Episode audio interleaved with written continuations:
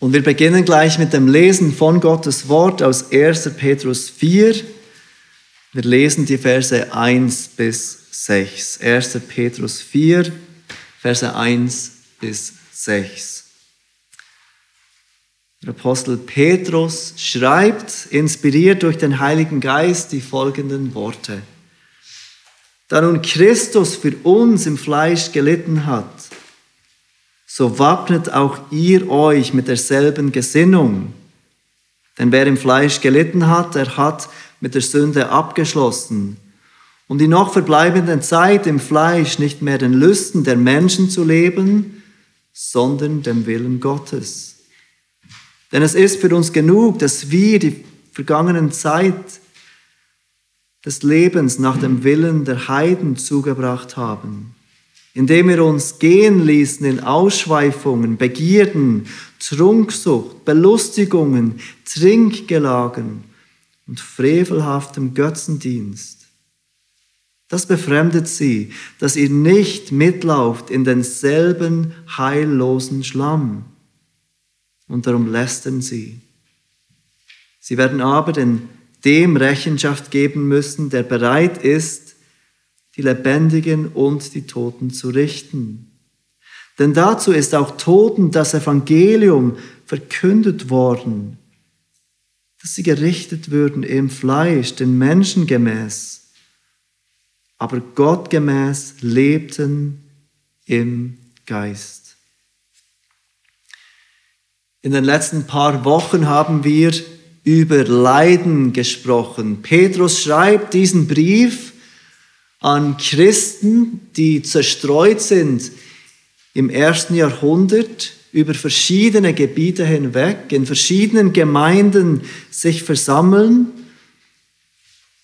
und die unter Bedrängnis sind wegen ihrem Glauben, wegen ihres Bekenntnisses an Jesus, erleben sie Anfeindungen. Sie erleben Ablehnung. Sie erleben Verfolgung bis zu einem gewissen Grad schon in dieser Zeit. Und diese Christen leiden aufgrund ihres Glaubens.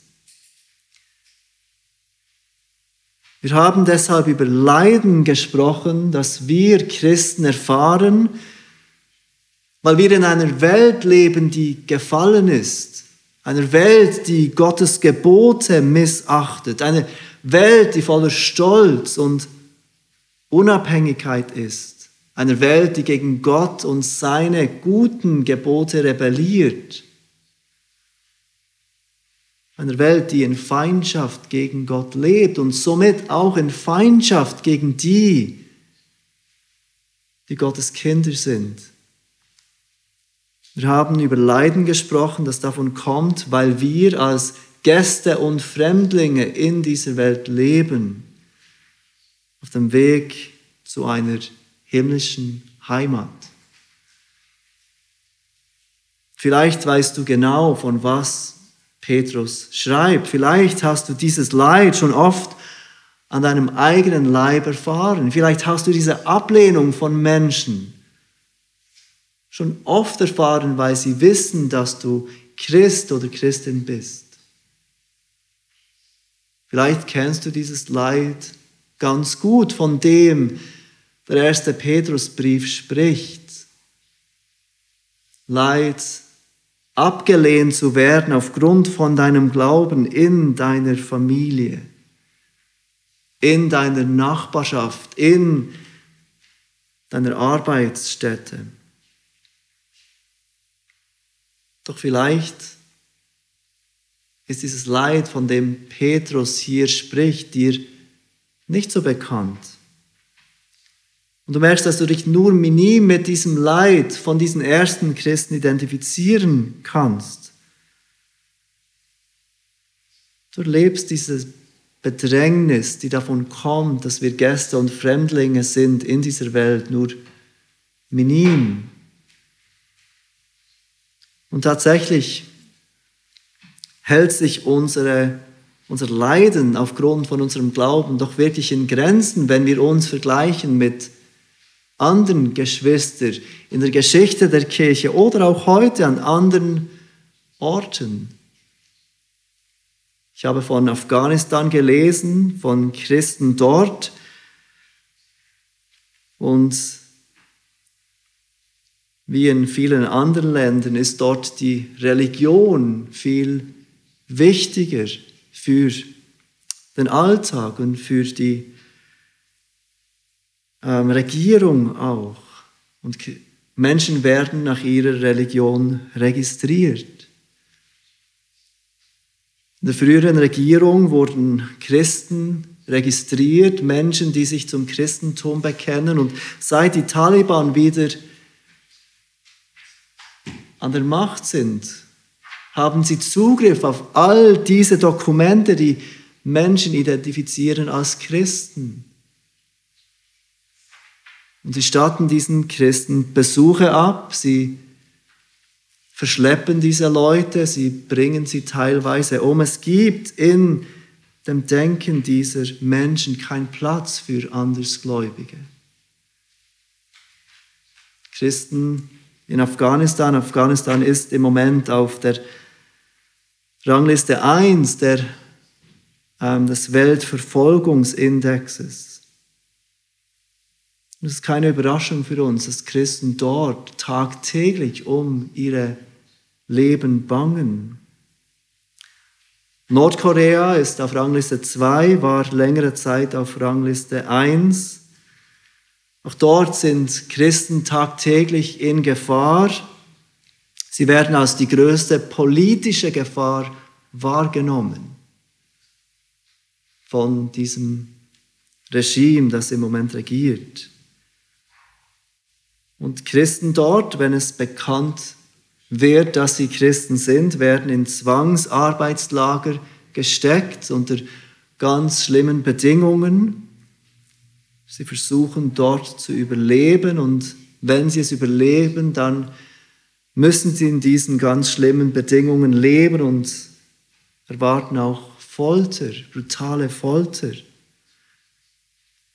Und Open Doors schreibt, dass es häufig vorkommt, dass eine ganze Familie das Schicksal teilt. Also wenn der Vater Christ wird, werden auch Frau und Kinder bestraft dafür. Und es kommt daher vor, dass Eltern ihren Kindern verschweigen, dass sie Christen sind.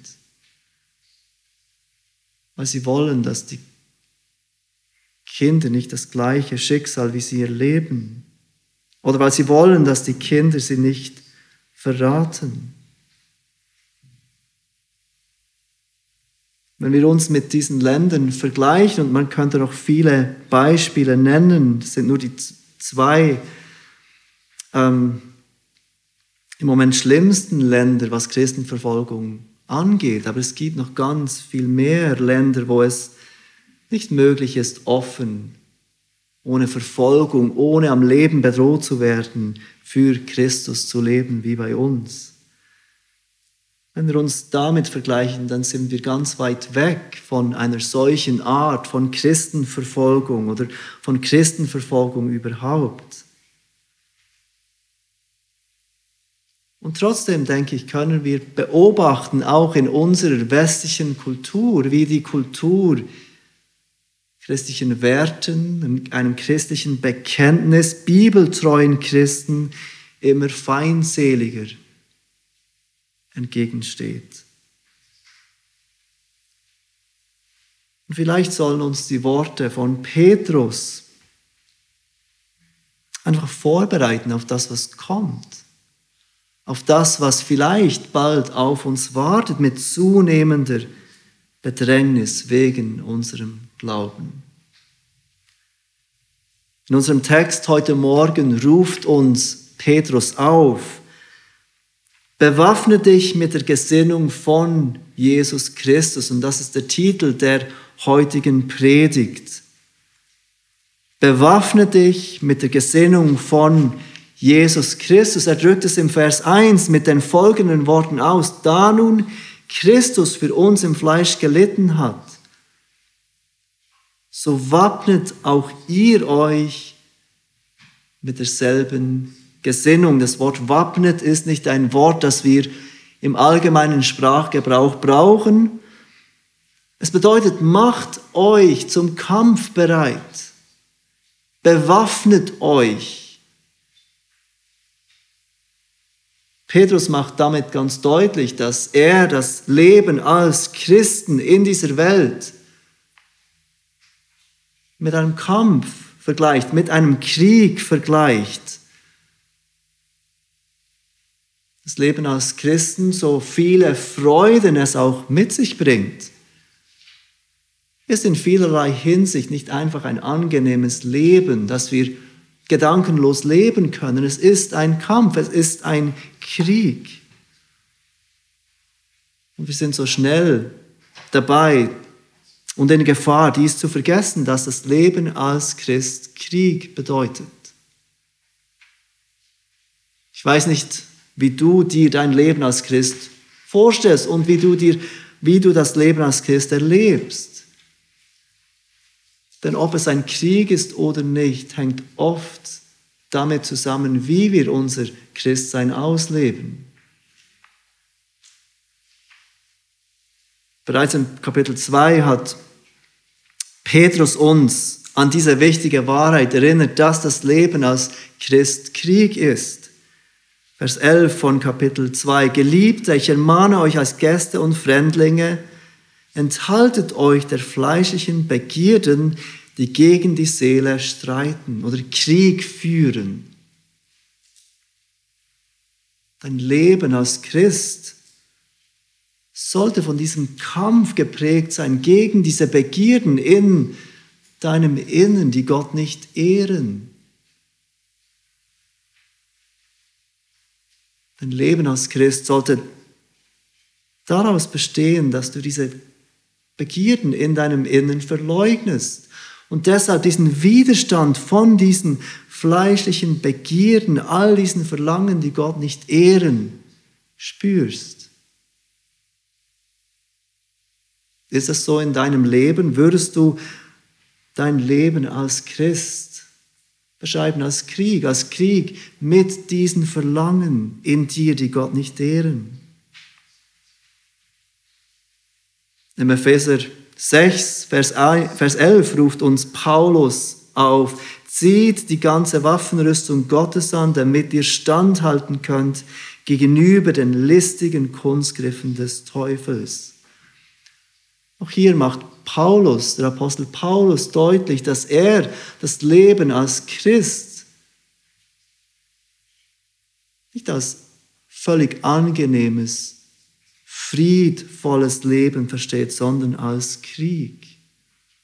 Und ruft uns deshalb auf, die ganze Waffenrüstung Gottes anzuziehen, weil wir uns in einem Krieg befinden. Im 1. Timotheus Kapitel 6, Vers 12 nimmt Paulus Timotheus in die Pflicht und er schreibt, kämpfe den guten Kampf des Glaubens. Kämpfe den guten Kampf des Glaubens. So beschreibt er dieses Leben, das Timotheus führen soll. Und am Ende seines Lebens sagt Paulus im 2. Timotheus 4, Vers 12, ich, habe den guten Kampf gekämpft.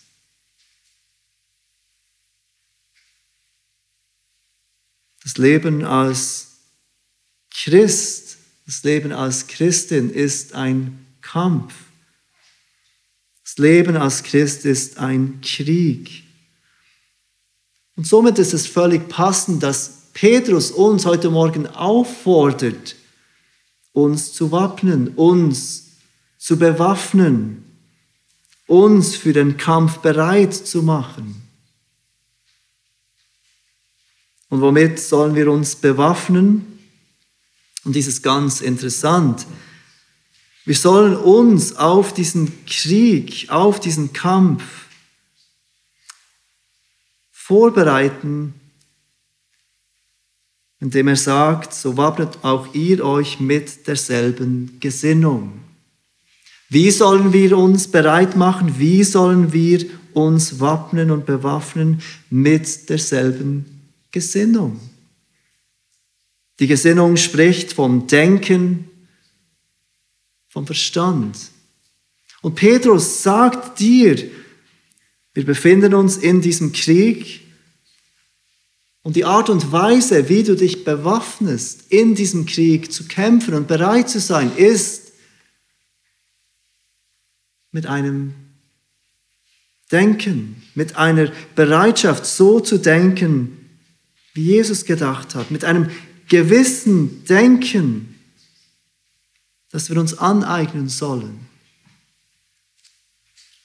indem wir eine bestimmte Einstellung haben. Seht ihr das?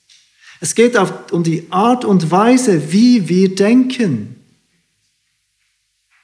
Und so sollen wir uns bewaffnen.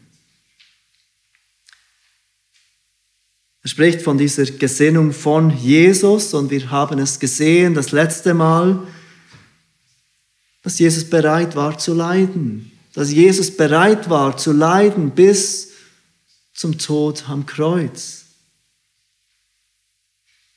Das ist genau von dieser Gesinnung, die Petrus anspricht. Diese Bereitschaft zu leiden, nicht wie es natürlich für uns ist, leidensscheu zu sein, und im Angesicht des Leidens aufzugeben, versucht sein unser Glauben aufzugeben und zu verleugnen, weil wir denken, wenn wir Jesus treu sind, dann wartet Leiden auf uns. Wappnet euch mit derselben Gesinnung, wie sie Jesus hatte. Mit anderen Worten, Petrus ruft dich und mich heute Morgen auf, triff eine Entscheidung ganz tief in deinem Herzen. Entscheide dich ganz tief in deinem Innen. Ich will bereit sein, für meinen Glauben zu leiden, wenn dies der Wille Gottes ist. Ich will bereit sein, meine Beliebtheit bei den Menschen aufzugeben, den Frieden in diesem Leben aufzugeben damit ich treu für Gott leben kann, wenn das der Wille Gottes ist. Entscheide dich, ich will bereit sein, zu jeder Zeit mein Leben aufzugeben, Spott zu ertragen, Ablehnung zu ertragen, weil mein Vertrauen in Gott ist. Wappnet euch, mit derselben Gesinnung. Das ist das, wozu Petrus uns heute Morgen aufruft. Sei bereit zu diesem Krieg und nimm dazu diese Gesinnung an, die Christus hatte, der bereit war, sein Leben aufzugeben und zu leiden. Und dann geht Petrus weiter und er gibt uns drei Wahrheiten. Drei Wahrheiten, die uns helfen sollen in diesem sich wappnen.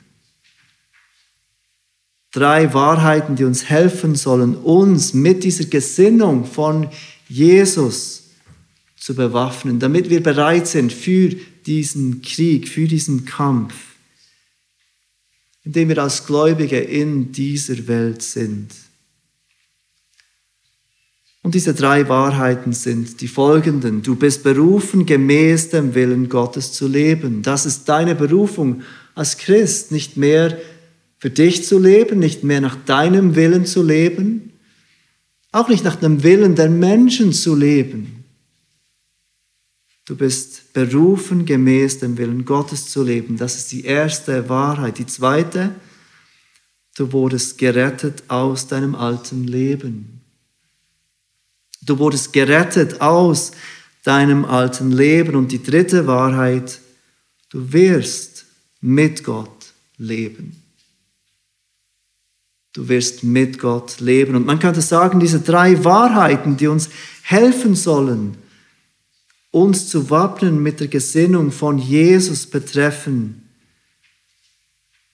Die Gegenwart, die Vergangenheit und die Zukunft. Und wir fangen bei diesem ersten Punkt an. Du bist berufen, gemäß dem Willen Gottes zu leben. Und Petrus beschreibt diese erste Wahrheit in den Versen 1 und 2. Da nun Christus für uns im Fleisch gelitten hat, so wappnet auch ihr euch mit derselben Gesinnung. Und dann sagt er, denn wer im Fleisch gelitten hat, der hat mit der Sünde abgeschlossen. Um die noch verbleibende Zeit im Fleisch nicht mehr den Lüsten der Menschen zu leben, sondern dem Willen Gottes. Seht ihr, wie Petrus diesen diese Lüste der Menschen dem Willen Gottes gegenüberstellt. Gott hat uns seinen Willen offenbart. Er spricht hier nicht von irgendeinem verborgenen Willen, den wir Christen herausfinden müssen. Was ist Gottes Wille für mein Leben? Was ist Gottes Wille in dieser Situation? Er spricht von diesem Willen Gottes, der den Gott uns offenbart hat in seinem Gesetz. Die zehn Gebote offenbaren das moralische Gesetz Gottes. Und dann immer wieder im Neuen Testament und in der ganzen Bibel eigentlich erfahren wir, was der Wille Gottes für uns Menschen ist. Was ist richtig? Was ist falsch? Das entspricht den Geboten Gottes. Und wir werden als Christen nicht gerettet durch das Halten dieser Gebote. Allein unser Glaube an das Evangelium von Jesus, dass Jesus für uns starb und auferstand, ist es, was uns rettet. Und trotzdem gibt uns Gott seine Gebote, damit wir wissen, was ist Gottes Wille für mich. Wie möchte Gott, dass ich lebe in dieser Welt? Gott hat es offenbart für uns in seinem Gesetz. Du bist berufen, als Christ gemäß dem Willen Gottes zu leben. Nicht gemäß den Lüsten, den Menschen. Nicht gemäß dem, was sich gut anfühlt, was sich richtig anfühlt was akzeptiert ist in der Gesellschaft, sondern gemäß dem, was Gott in seinem Wort als richtig offenbart hat.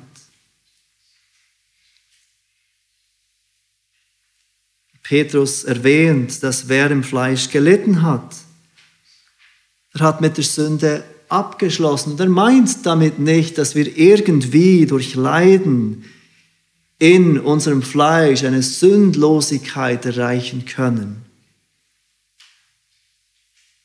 Nein, was er meint, ist, dass diese Bereitschaft zu leiden in dieser Welt offenbart, dass es uns wichtiger ist, ihn zu ehren, als nicht zu leiden.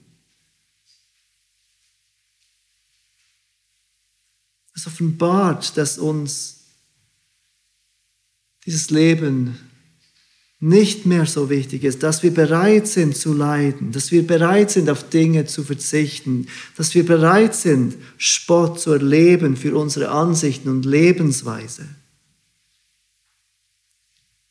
Weil es uns wichtiger ist, Gott zu ehren und seinen Willen zu tun. Du bist berufen, gemäß dem Willen Gottes zu leben nicht gemäß deinem eigenen Willen, nicht gemäß dem Willen der Gesellschaft. Das ist die erste Wahrheit, mit der uns Petrus helfen will, uns mit dieser Gesinnung von Jesus zu bewaffnen. Das Zweite, das er beschreibt, du wurdest gerettet aus deinem alten Leben, Verse 3 bis 5. Denn es ist für uns genug, dass wir die vergangene Zeit des Lebens nach dem Willen der Heiden zugebracht haben, indem wir uns gehen ließen in Ausschweifungen, Begierden, Trunksucht, Belustigungen, Trinkgelagen und frevelhaftem Götzendienst. Es befremdet sie, dass ihr nicht mitlauft in demselben heillosen Schlamm. Und darum lästern sie. Sie werden aber dem, dem Rechenschaft geben müssen, der bereit ist, die Lebendigen und die Toten zu richten. Petrus erinnert diese Christen an ihren früheren Wandel, ihr Leben ohne Christus. Am Ende von Vers 3 beschreibt er diese, dieses Leben nach dem Willen der Heiden mit konkreten Dingen, konkreten Worten, die ihren früheren Lebenswandel kennzeichneten. Das Erste, was er sagt, sind Ausschweifungen. Diese Christen, dieses Leben, das Leben dieser Christen war gekennzeichnet von diesen Ausschweifungen. Das Wort beschreibt ein Leben ohne Selbstdisziplin. Und es bezieht sich vor allem auf Freizügigkeit im sexuellen Bereich, keine Selbstkontrolle zu haben, was die Sexualität anbelangt oder auf Gewalt ohne Zurückhaltung. An anderen Stellen in der Bibel wird das Wort mit Zügellosigkeit beschrieben. Diese Christen waren Menschen ohne Selbstkontrolle. Sie lebten freizügig, was die Sexualität anbelangt, was Gewalt anbelangt. Sie taten, was sich für richtig anfühlte, was immer auch sie begehrten. Das zweite, der zweite Begriff sind Begierden. Und Paulus braucht hier das ganz normale Wort für Verlangen. Verlangen, die gut und schlecht sein können, je nach Zusammenhang des Textes. Und ganz offensichtlich braucht es Paulus hier mit, einer negativ, mit in einem negativen Sinn. Sünd hafte Verlangen. Diese starken Begierden im Innen von uns, die bestimmen oder bestimmen können, was wir tun. Und diese Christen waren bestimmen von diesen Begierden in ihrem Fleisch. Das dritte, das er erwähnt, Trunksucht. Das Wort Trunksucht ich glaube, hört sich für uns heute ganz extrem an. Und Paulus schreibt hier nicht nur von Alkoholikern, die süchtig sind nach Trinken, sondern er beschreibt ganz allgemein Menschen, die ihren Alkoholkonsum nicht im Griff haben, die zu viel trinken. Und viertens erwähnt er Belustigungen. Und das Wort beschreibt ähm, Feste, Feste, in denen die ganze Nacht gefeiert wird, viel gegessen und getrunken wird. Trinkgelage ist das nächste Wort, mit dem er diesen alten Wandel beschreibt. Und es beschreibt etwas, das ganz üblich war in dieser Kultur, dass Menschen für Bankette zusammenkommen, oft wegen Literatur, Literaturinteressierte kamen zusammen und hielten diese Bankette ab.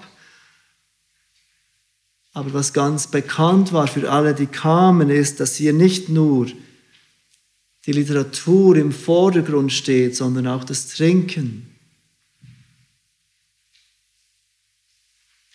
Und dann frevelhaftem Götzendienst, wörtlich gesetzloser Gottesdienst. Gottesdienst, der gegen das Gesetz ist. Und wir wissen nicht genau, was Petrus hier im Kopf hat. Aber er spricht von, einem, von einer Art Gottesdienst, die gegen die Weisungen von Gottes Wort gehen. Eine Religiosität, die in der Kultur akzeptiert ist, aber nicht dem entspricht, was Gottes Wort offenbart. Mit diesen sechs Begriffen beschreibt Petrus diesen früheren Wandel dieser Christen, ein Leben gemäß den Lüsten der Menschen, wie er es in Vers 2 nennt, ein Leben nach dem Willen der Heiden, wie er es im Vers 3 nennt. Sie ließen sich gehen in all diese Sünden, bevor sie zu Christus kamen. Und er sagt, diese Zeit, in der ihr so lebtet, ist genug. Ganz egal, wie lange es war. Es reicht. Und sie sollen nicht zu diesem alten Leben zurückgehen. Und ist es nicht eine Ermutigung für uns heute, wenn wir diese Worte lesen und diese Begriffe lesen, wie diese Christen früher gelebt haben? Wenn wir denken, wie sie Petrus jetzt genannt hat in seinem Brief im Kapitel 2, Sie, die früher so gelebt haben, sind heute ein königliches Priestertum. Sie sind ein heiliges Volk. Früher waren sie bekannt für Trunk, Sucht, Belustigungen, Trinkgelagen, für Ausschweifungen im Sexuellen und in der Gewalt. Doch heute durch Gottes Gnade sind sie ein königliches Priestertum, ein heiliges Volk, ein Volk des Eigentums. Zeigt uns das nicht, dass es Hoffnung gibt für jeden Sünder? Ganz egal, durch welche Sünden dein Leben charakterisiert werden, es gibt Hoffnung bei Jesus. Er ruft dich umzukehren und auf ihn zu vertrauen und wahres Leben in ihm zu finden. Und wie reagiert die Gesellschaft auf die Veränderung dieser Menschen, die nicht mehr in all diesen Dingen mitmachen, die Petrus gerade beschrieben hat? Er beschreibt es im Vers 4, die Gesellschaft reagiert nicht mit Applaus, dass sich diese Menschen nicht mehr dem Alkohol hingeben, nicht mehr der Gewalt hingeben, nicht mehr den Begierden, die in ihnen sind, hingeben. Nein, das befremdet sie, schreibt er im Vers 4, dass ihr nicht mitlauft in demselben heillosen Schlamm. Und darum lästern sie und das ist das Problem, dass diese Christen erfuhren. Ihr verändertes Leben befremdet die Menschen um sie herum. Ihr Leben, das sich eigentlich zum Guten gewendet hat, wird kritisiert von den Menschen um sie herum. Und weshalb? Weil dieses veränderte Leben dieser Christen die Kultur kritisiert. Weil indem die Christen Nein sagen zu all diesen Dingen, sie der Kultur bewusst machen, dass all diese Dinge falsch sind. Diese Verse zeigen auch gut, dass Petrus in all dem, was er über Leiden und Bedrängnis sagt, nicht ausschließlich zu Geschwistern, die in Situationen sind, die in Afghanistan oder Nordkorea herrschen. Es geht nicht primär um körperliche Verfolgung, wenn er von diesen Leiden spricht. Seht ihr, wie alltäglich er die Reaktion von diesen Menschen schildert? Sie sind befremdet, dass diese Christen anders leben wollen. Und darum lästern sie über diese Christen. Darum sprechen sie schlecht über diese Christen. Petrus spricht von Situationen, in denen Menschen lästern, weil unser Leben, unsere Überzeugungen, unsere Lebensführung als Christen, die Nicht-Christen in Frage stellt.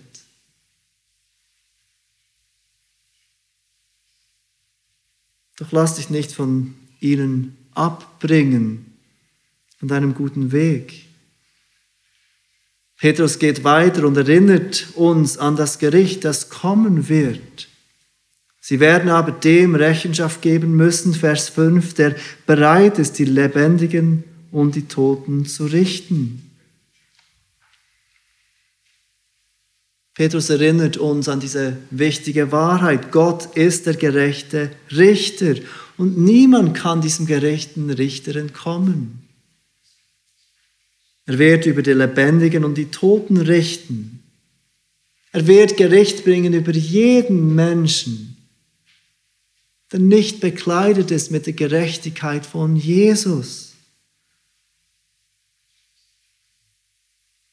Und niemand wird gut abschneiden in diesem Gericht.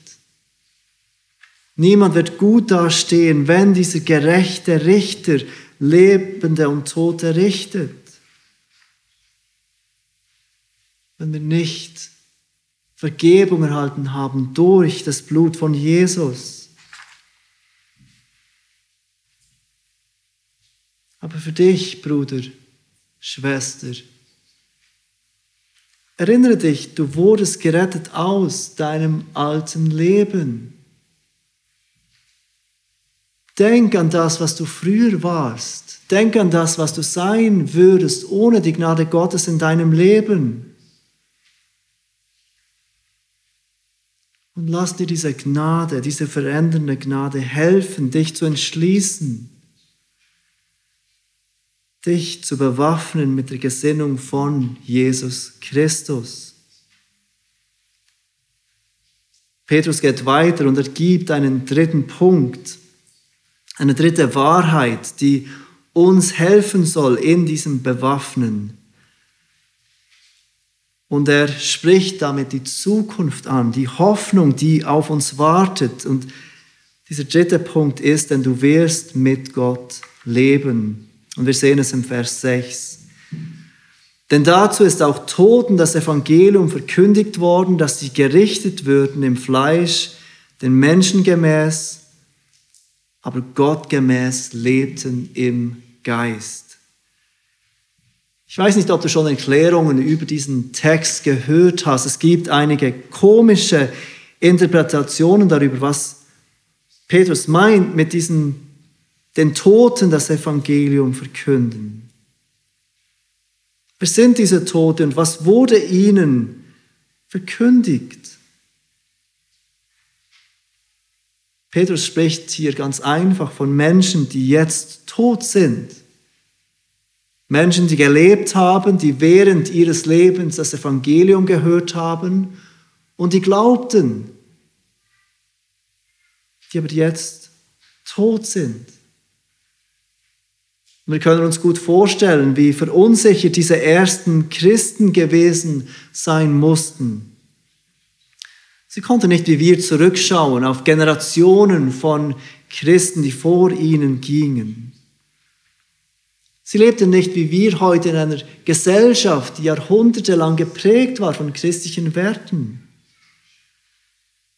Der Glaube an Jesus war etwas Neues.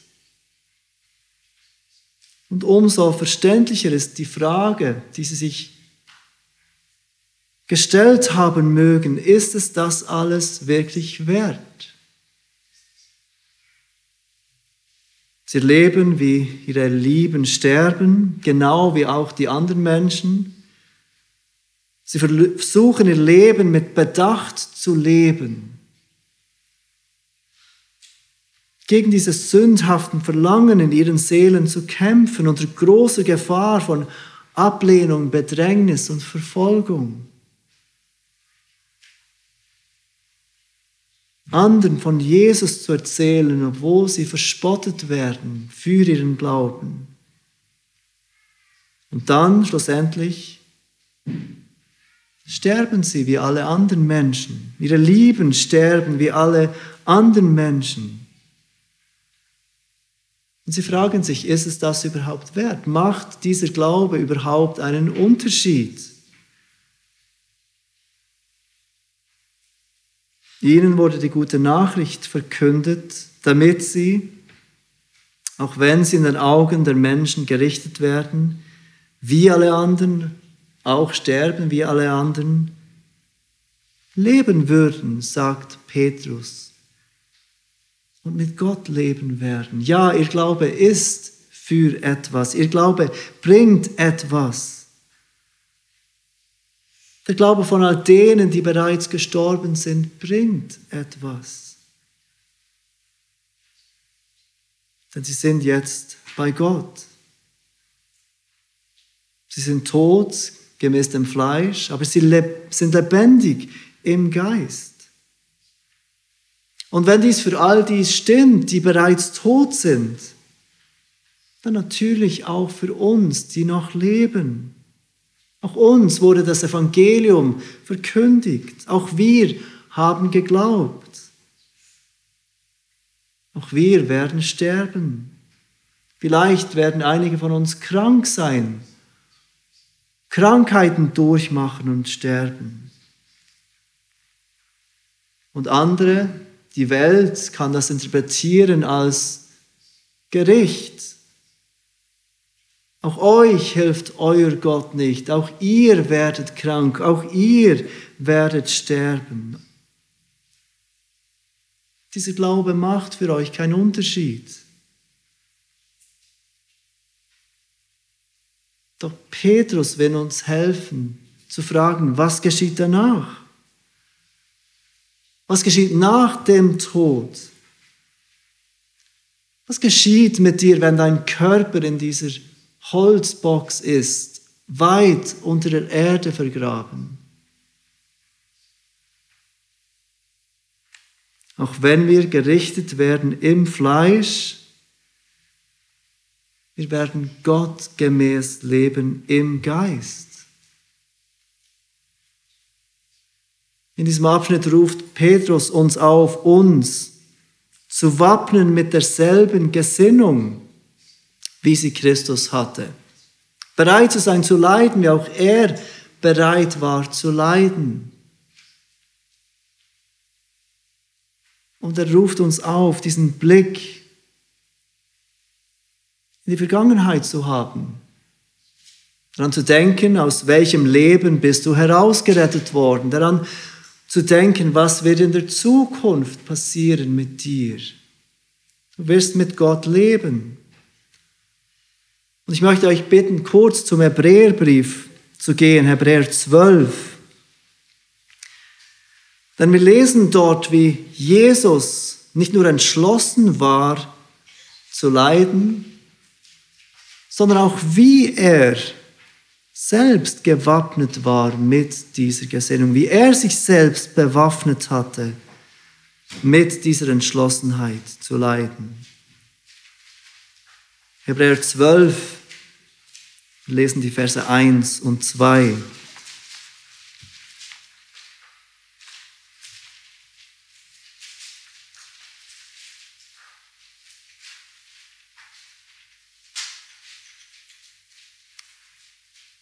Da wir nun eine solche Wolke von Zeugen um uns haben, so lasst uns jede Last ablegen und die Sünde, die uns so leicht umstrickt, und lasst uns mit Ausdauer laufen in den Kampf, der vor uns liegt, indem wir hinschauen auf Jesus, den Anfänger und Vollender des Glaubens.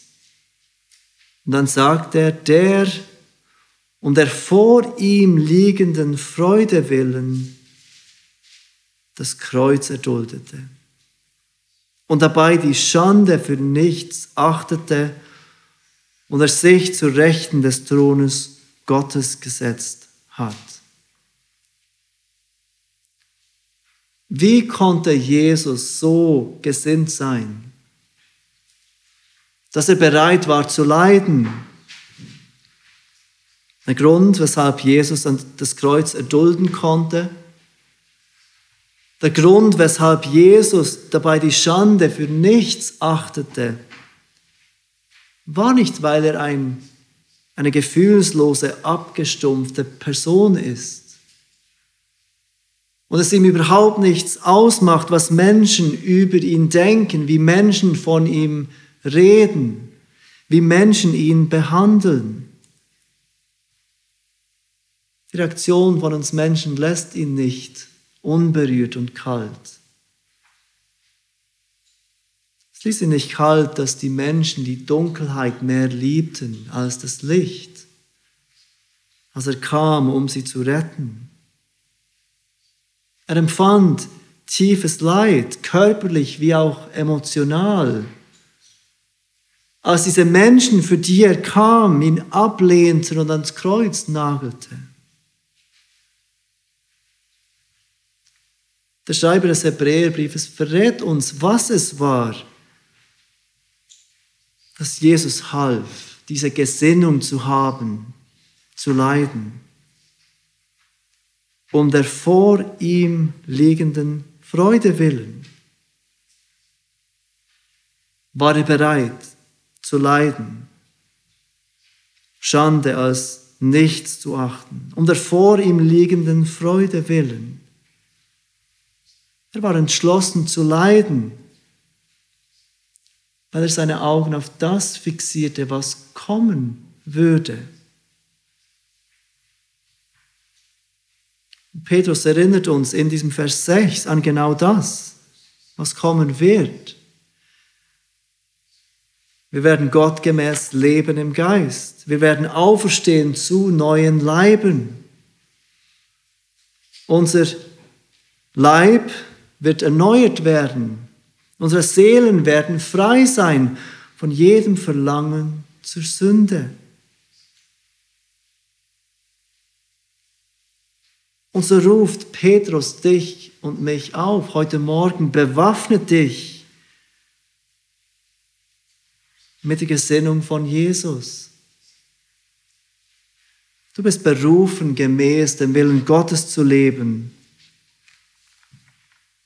Du wurdest gerettet aus deinem alten Leben. Und du wirst in Zukunft mit diesem Gott leben, in dieser neuen Welt, dieser ewigen Heimat auf die wir alle zugehen. Lasst uns beten.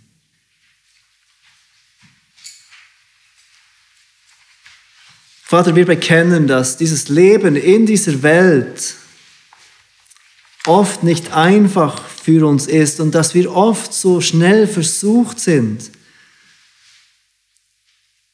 unseren Glauben zu verstecken, unsere Ansichten für uns zu behalten vielleicht sogar unseren Glauben zu verleugnen, weil wir nicht leiden wollen.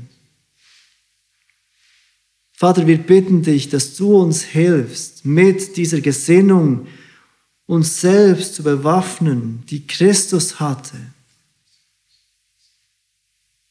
dass wir bereit sind zu leiden, dass wir bereit sind, auf Ablehnung zu stoßen, dass wir bereit sind, auf Unannehmlichkeiten zu stoßen, wegen unserem Glauben. Weil wir erkennen, dass wir als deine Kinder berufen sind, gemäß deinem Willen zu leben. Weil wir erkennen, dass du uns gerettet hast von und aus unserem alten Leben und weil wir erkennen, dass wir als deine Kinder mit dir leben dürfen in aller Ewigkeit. Vater, hilf uns, unseren Glauben geduldig und mit standhaftem Ausharren zu leben, damit wir Licht sein können in dieser Zeit, damit wir treue Botschafter von deiner rettenden Gnade sein können. damit durch unser Zeugnis Menschen zum Glauben kommen dürfen, gerettet von diesem Gericht, das kommen wird und leben können zu deiner Ehre. Und all das bitten wir dich im Namen von deinem Sohn. Amen.